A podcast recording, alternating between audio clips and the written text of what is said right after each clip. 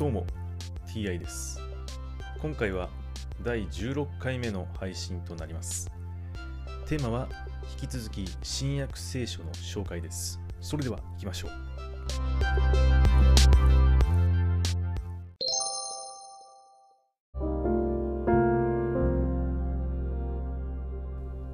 新約聖書第15回、今回は律法についてというお話です。私が来たのは律法や預言者を廃止するためだと思ってはならない。廃止するためではなく、完成するためである。はっきり言っておく。すべてのことが実現し、天地が消え失せるまで、律法の文字から一点一角も消え去ることはない。だから、これらの最も小さな掟を一つでも破り、そうするように人に教えるものは、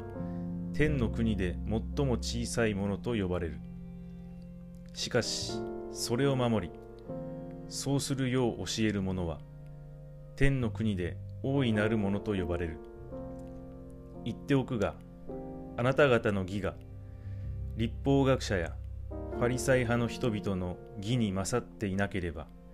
あなた方は決して天の国に入ることができない。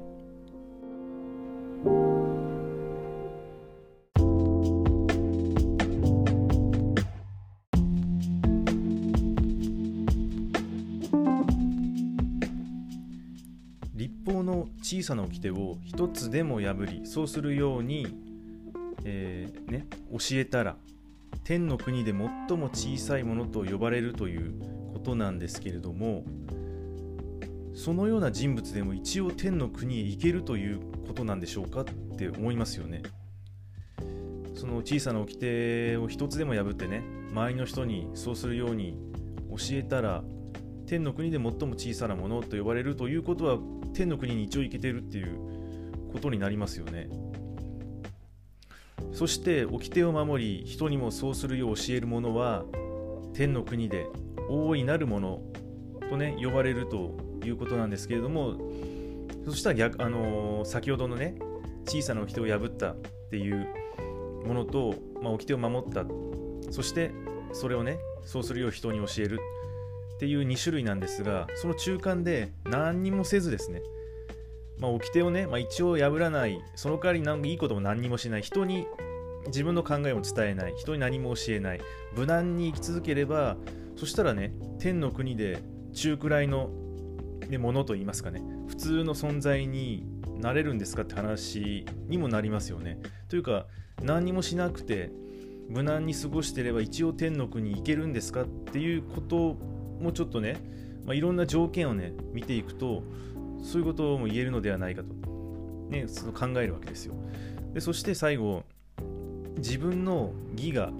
義というのは正義の義ですね。義が律法学者やファリサイ派の人々の義に勝っていなければ、そもそも天の国に入れないっていうことなんですけれども、そしたら律法学者とかファリサイ派の人々って最初から天の国と言いますか、天の国からもう受け入れ拒否されているんですかっていう話になりますよね。もう律法学者やファリサイ派の時点で天の国に行けないんですかっていう、これもそういうことになりますよね。ということは、もう天の国とは一体何なのか、律法とは誰が作ったのかと、その律法とは天からその主から降りてきたこれ予言なのかとそうちょっとよく分からなくなりますよね。そもそもこの世の創造主はなぜ天の国に入れないような存在をわざわざ作り出すのか、何が目的なのか、何か意図があるからやってるのか、そのようにさまざまな考えっていうのが湧いてくると思いますね。今回の話はこれで以上です。また次回もどうぞよろしくお願いいたします。それでは。